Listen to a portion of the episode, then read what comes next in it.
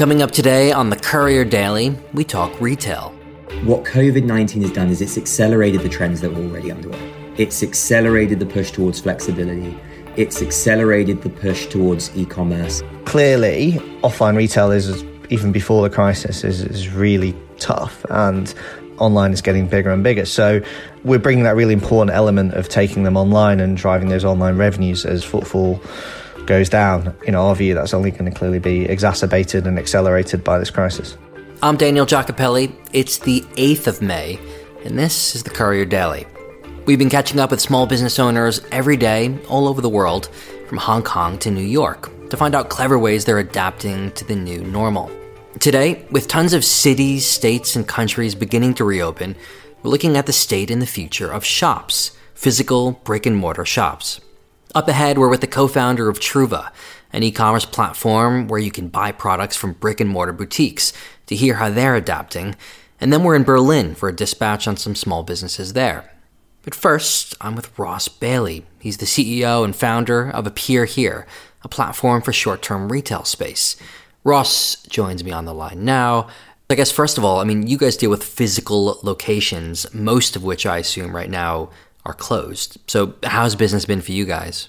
Look, I mean, it's been incredibly tough. As a company, you know, last year we did more than, and we launched more stores than our entire history.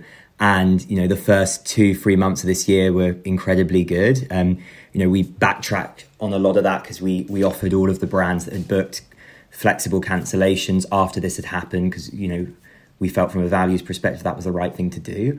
But in many ways you know as a business the world stopped you know the world that we live in which is very much the IRL the real world in our big major cities. You know we've got offices in London Paris New York.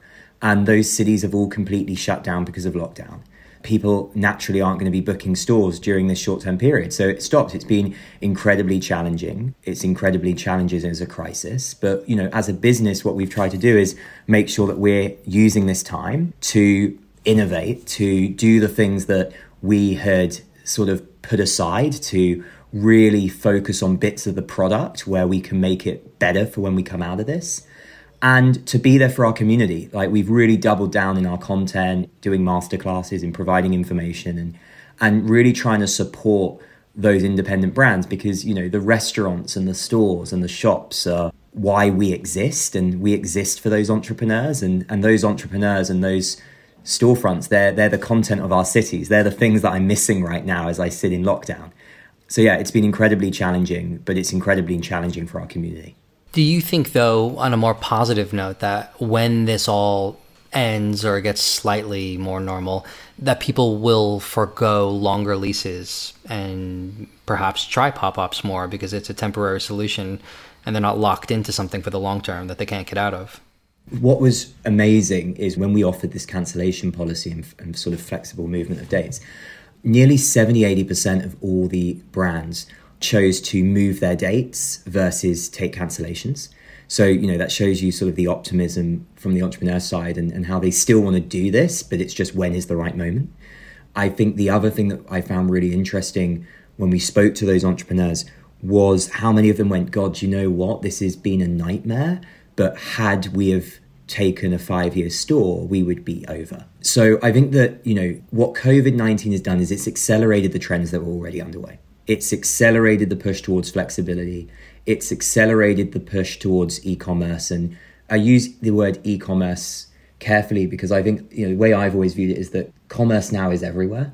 And whether you're buying from your phone or contactless payment or however it's sort of working, there's just no real barriers. So it's not like everyone, right now we are, but before this, I was using, I guess I was shopping online all the time, but I wasn't doing it at my computer. I was doing it on my phone while I was on my way into work or walking into a coffee shop.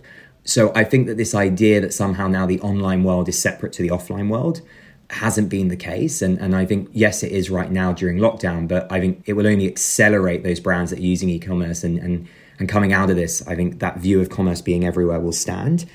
I think that the push towards people caring about where their products are from, who made them, the people behind them, I think that was already happening. It's been accelerated the empathy, the respect, the the sort of support for those independent brands and those entrepreneurs that has come out of this crisis, will only push people, I think, to do that. The focus on consumerism and what we're seeing with the impact that that has on the environment, I think people are becoming more conscious. And again, I think what's happened here with COVID will only accelerate that. So I think in many ways, we're just accelerating the trends that were underway. And from a real estate point, you know, the landlord leasing model of before has finally finished. And those landlords are going to have to look at ways to do that differently. And big stores full of lots of product and lots of shelves and just about making people buy are the ones collapsing. And we're going to see great, amazing retail fall into place and, and replace those things. You know, a lot of the incredible streetwear brands, incredible brands that are much more based around moments and, and really building fans and, and, and sort of view this in a very different way. They've actually done very well during this time. Not as well as they would have, but they've still done well and those brands will continue to thrive. Have you changed Appear Here's kind of grand master plan at all? Have you changed the end goal in any way?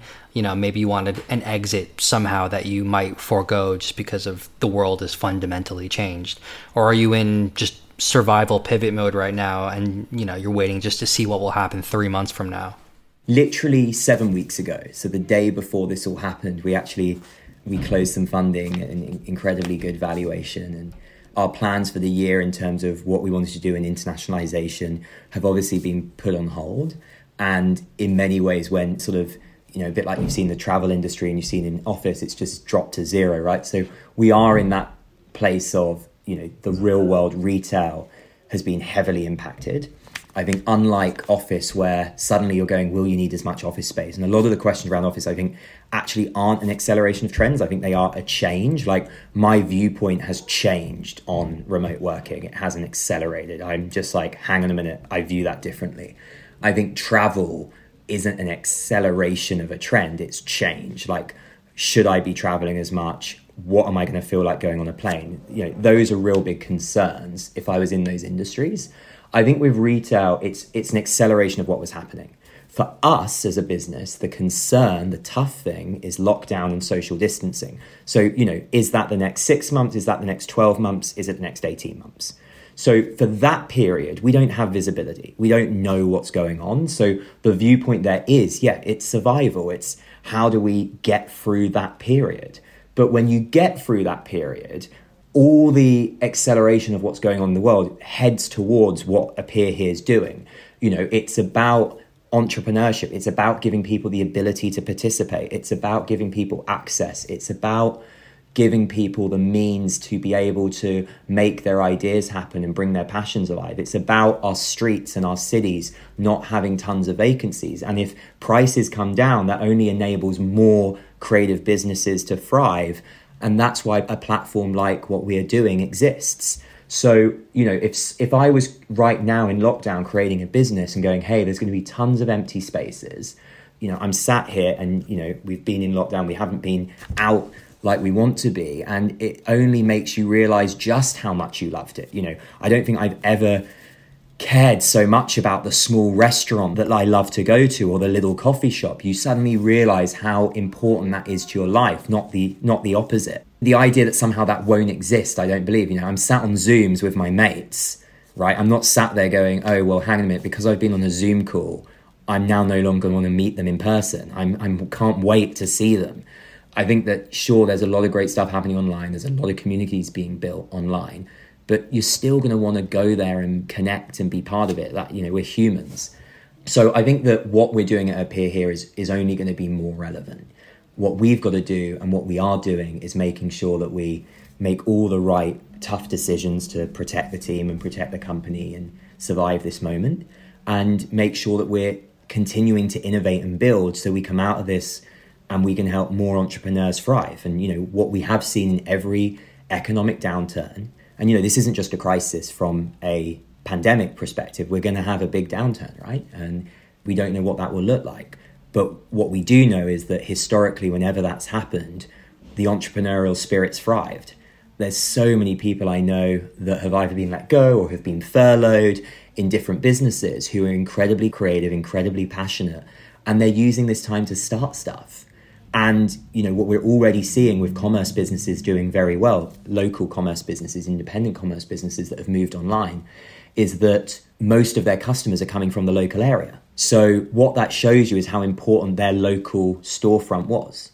So, sure, commerce will be everywhere. Commerce will be online. That's where the transaction point is. But retail's a channel, it's media.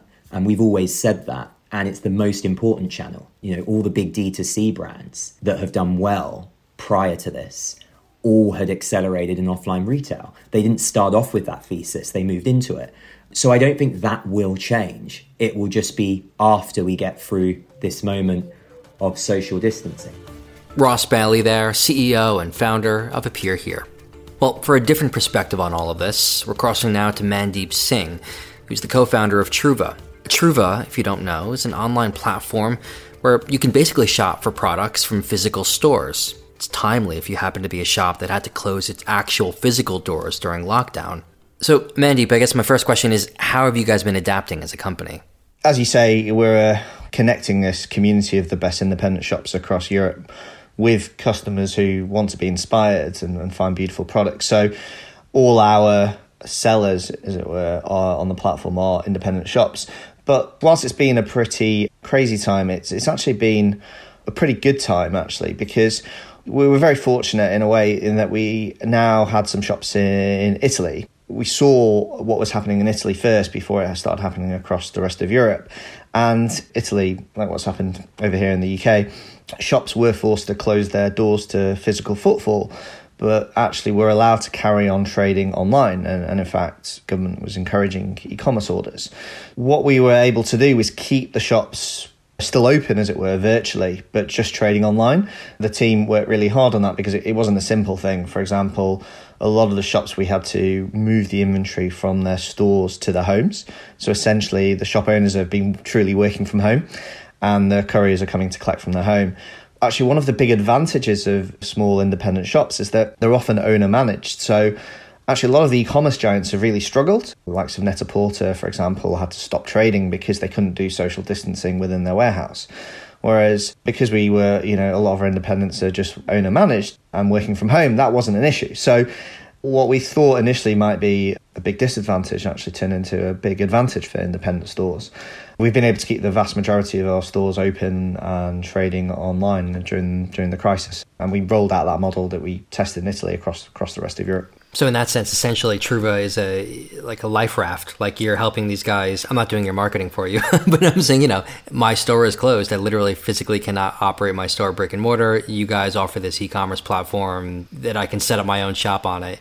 You know, so they're essentially moving all of their operations to their house. Then you're saying, I mean, is that something you're seeing across the board for all of these guys? Uh, yeah, for a lot. You know, some might have a small warehouse where they can trade from there. Some might be able to go into their store and still trade from their store, even if it's just for online orders. But a lot we've had to be quite radical with. It's obviously a stressful time for these independents because their offline sales have gone down. So it's really been amazing for us to be able to help them. And actually, we've seen a big boost in sales and online and keeping them alive, keeping them trading, even as their physical doors are shut. And it validates the importance of what we're doing and, and how important it is for independents to also have an online presence as well as their local stores. After the crisis ends, or at least when it nominally goes back to somewhat normal, I mean, what's in it for you guys? And I don't say this lightly, but like what's really in it for you guys if they never open up their physical store again? Because all you care about is that there's a brand out there, somebody who sells cool things, and they're selling it online. They don't really need to have a physical presence, do they? I mean, what's really interesting, and since the in our DNA at the beginning, we've worked with physical stores, and what's quite amazing about physical bricks and mortar independent shops and, and, boutiques is that what they are is are amazing curators and they have this physical space where because physical space is limited they have to be amazing at picking great products and they are curating this range of products for their local footfall, which is really why they exist. A lot of our boutique owners are entrepreneurs as well. You know, they've quit their job because their lifelong dream is to have a physical store and have an amazing offline experience. So to a large extent, what we do and the, the guys we work with, it's the offline presence is, is kind of fundamental. It's a concept that wouldn't really exist. I mean, otherwise there'd be just be people like disembodied kind of curators on the internet who are just selling cool stuff they found. Yeah, the physical offline experience and the interaction you get in the offline space. We're lucky because we get to leverage that in building our online presence. Clearly, offline retail is even before the crisis is, is really tough and online is getting bigger and bigger. So we're bringing that really important element of taking them online and driving those online revenues as footfall goes down. In our view, that's only going to clearly be exacerbated and accelerated by this crisis. In terms of trends, are you seeing a lot of shop owners? The crisis hits, they say, Well, I can't possibly operate the shop right now, even from my home, so I'm going to not sell on Trouva anymore? Or are you seeing a lot of new people sign up to Trouva because I never thought of this before, but now I can't operate physically, so why not try e commerce? Which way is it going? Are you seeing more signups or are you seeing dropouts? We're not seeing dropouts in the sense that, at least at the moment, that shops are shutting.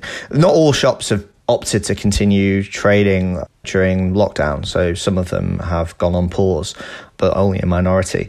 Actually, we're much more excited and, and bullish about the fact that whilst it might seem obvious to your listeners and to you and I that online is really important and we're big online buyers, we forget that in the kind of categories that we sell, like we think about as discovery categories, homewares, fashion, accessories, 90% of retail in, in Europe is still, well, at least before the crisis, was still offline. So actually for a lot of independent stores they haven't necessarily seen like a, a, big necessity to get online very quickly or how important online can be. So if this horrible crisis has a silver lining for us it's definitely.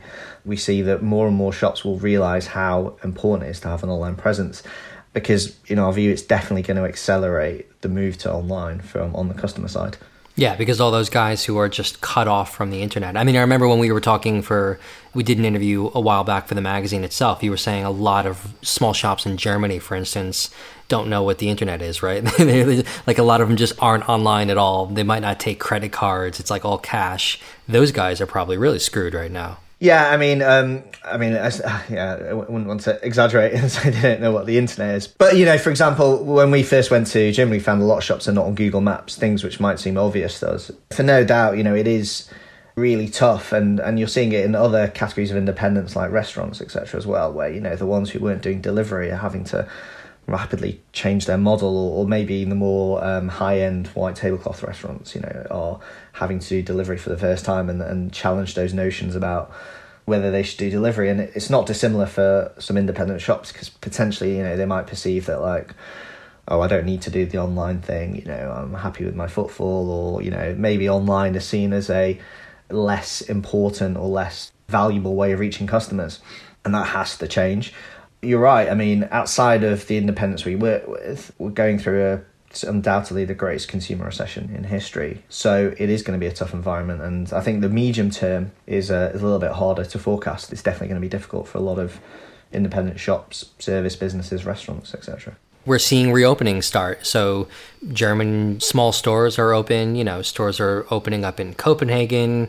Austria, Switzerland, obviously, in a bunch of places in Asia are, are reopening. So, do you suspect you'll see e-commerce sales maybe dip a bit then? And you know uh, maybe the people flock back to the physical stores to support them in their time of need because you know they want to be there and see the owner and say hi? I think we'd like to think so, although, as you say, we've got shops in Germany, and the kind of early anecdotes that's not happening because ultimately, who knows how long this pandemic will last, but it's not going to end with a lockdown in the next few weeks or months for, for sure. So there's still a lot of wariness from customers to go out to the shops. And some of them, as I say, might have got used to buying online. So I don't think we'll ever return to the normality that we saw before the crisis. Footfall will be down, people will be reluctant to go into group environments, whether shops or similar, um, for foreseeable future. So, whilst some of the, what's going on with online trading at the moment is temporary, I think a lot of it is at least, even if not permanent, certainly um, going to be around for a while. So, I don't actually think we're going to see a sudden shift back in the short run. And finally, it's Friday, which means it's Courier Weekly Day. Our email newsletter has hopefully dropped into your inbox this morning, or soon will, and as ever on the show, we're here to go through some of the highlights. First up, I'm here with Duncan Griffiths, Courier senior editor who looks after Workshop. And Duncan, we've got a story this week from Italy involving an innovative pharmacy, right? Yeah, so this week we profiled a pharmacy in Genoa who were really kind of ahead of the curve in Italy, the first of 19,000 pharmacies to test a contactless locker system for people to get their prescriptions. What's interesting about this is they repurposed these lockers and phone charging kiosks before the law had changed. And then when the law changed, they had these systems in place where customers can kind of place orders via WhatsApp and then collect their prescriptions from these 13 lockers outside the pharmacy. Initially, at the moment, over 100 products per day are being distributed by their lockers, which counts for about 20% of the takings, and overall sales are up by 10%. So the rental fee, which is around 800 euros, has proven to be well worth it. Thanks, Duncan. We've also got a great story in today's Courier Weekly about how small businesses in Berlin are reopening right now. Uh, Courier's contributor Miriam Partington, who wrote the story, is in Berlin now. She's on the line. And Miriam, you spoke with a ton of businesses. What have they been saying to you? So, yeah, I mean, it definitely seems like there's a lot more life coming back into the business sector, especially as hairdressers opened on Monday and there's been queues out the door. Obviously, lots of people with overgrown fringes like me as well. Have you had your haircut yet? I have not had my haircut yet. I mean, that must be the single biggest industry right now, anywhere that's reopening, right? Salons and barbershops. Exactly. It's impossible to get an appointment. I do know that a lot of um, small retailers have been able to open, and I think they're happy to be but they're also having a problem, I think, trying to recreate the customer experience that they used to have. I chatted to the founder of art and fashion concept store called No Vodka. The founder, Alexandra, her name is, she was talking about how she never wanted to be one of these kind of design stores that doesn't allow customers to actually touch the products and interact with them. And so now that she's having to kind of police everybody around the store and say, don't touch this and don't do that, you know, she's finding that quite difficult. And also just the communication barrier as well of having to wear a mask and speak to customers and keep this distance. You know, it's kind of hard, I think, for a lot of people to adapt to that for sure. In Alexandra's store, for example, she's only allowed three to four people in at a time, and that includes staff as well. So lots of companies are finding that uh, they can't actually bring back all of their employees at once because of these restrictions. So even though things are getting back into gear in Germany and in Berlin, there's still quite a long way to go yet. It's kind of, we're just tiptoeing back to normality at the moment. At least it'll make it a lot harder to shoplift, which is one silver lining. That's true. Apparently, theft has gone down. I think that's probably a worldwide trend as well. Cheers, Miriam. Finally, Duncan, you spent the last week learning how to become a Stoic. What'd you learn?